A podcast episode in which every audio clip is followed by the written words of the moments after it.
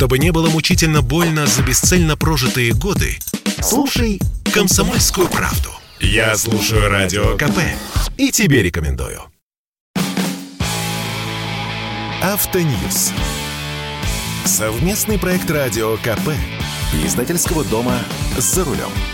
Даже под Новый год чиновники не оставляют автомобилистов в покое. Что ни день – свежая инициатива. План, что ли, у них там на законопроекты?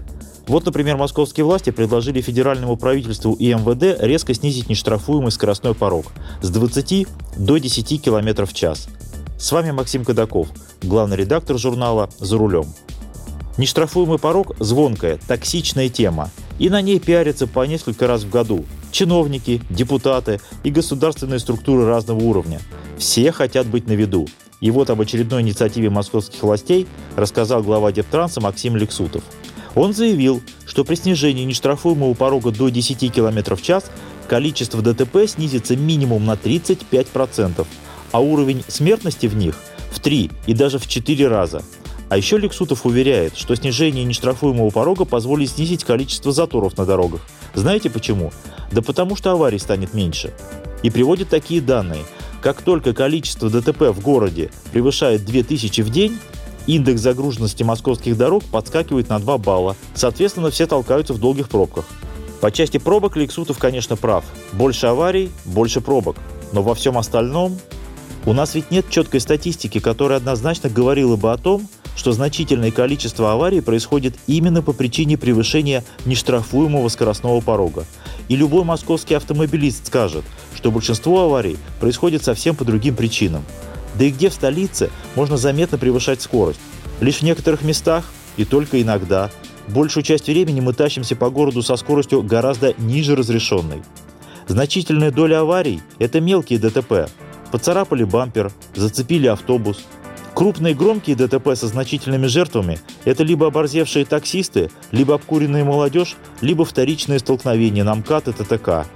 В последние годы типичная городская проблема, причем не только московская – пешеходы, которые переходят улицу в неположенном месте и ходят полгода в капюшонах, и поэтому ничего не видят.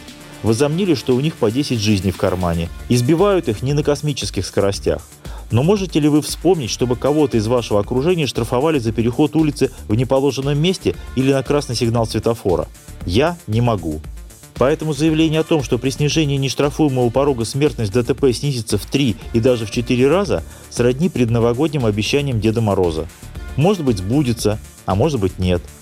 Я считаю, что нынешний нештрафуемый порог в 20 км в час – это тот инструмент, который позволяет мирно жить всем, кто имеет отношение к дорожному движению – водителям, ГИБДД, собственникам дорог, властям и даже тем, кто расставляет камеры на дорогах. У нас далеко не везде скоростной режим соответствует реальным возможностям дороги. Масса мест, где ограничения чередуются с необъяснимой частотой – 90, 60, 80, 60, снова 90. Еще больше мест, где дорожники уже закончили свою работу, а временные знаки ограничения скорости еще стоят. Да и камеры, между прочим, не святые. У них есть погрешность измерений. В этих условиях при разрешенных плюс 20 мы хоть как-то едем. И еще ни один чиновник ни разу не зарекся, что если обещанный эффект от его инициативы не будет достигнут, он уйдет со своего поста и больше никогда не будет претендовать на государственные должности. А, по-моему, должно быть именно так. Если вы уже забыли, напомню, что месяц назад подобное предложение выдвинула депутат Мосгордумы Дарья Беседина. Она мелочиться не стала и предложила снизить нештрафуемый порог с 20 сразу до 5 км в час, а заодно предложила поднять несколько раз штрафы за превышение скорости. В ходе пленарного заседания Мосгордумы поправки Бесединой поддержала лишь сама Беседина. 16 депутатов выступили против, 3 воздержались. Через Мосгордуму не прокатило, поэтому теперь эту инициативу пытаются протащить через федеральный центр. В этом смысле самым адекватным, самым трезвым чиновником остается глава ГИБДД Михаил Черников. Еще года 3 назад, когда пошла первая большая волна разговоров про нештрафуемый порог, он сказал мне буквально следующее. Сначала нужно провести ревизию скоростного режима на всех дорогах страны, а уж потом говорить про снижение нештрафуемого порога. Да и глава МВД Владимир Колокольцев до сих пор не поддерживал подобные идеи, совершенно справедливо полагая, что на безопасность в гораздо большей степени влияет ровный асфальт и обустройство дорог, разделительные барьеры, грамотная разметка, освещение, а вовсе не манипулирование нештрафуемым порогом. Но дорогами и организацией движения нужно заниматься, а чтобы снизить нештрафуемый порог, нужно лишь поставить подпись.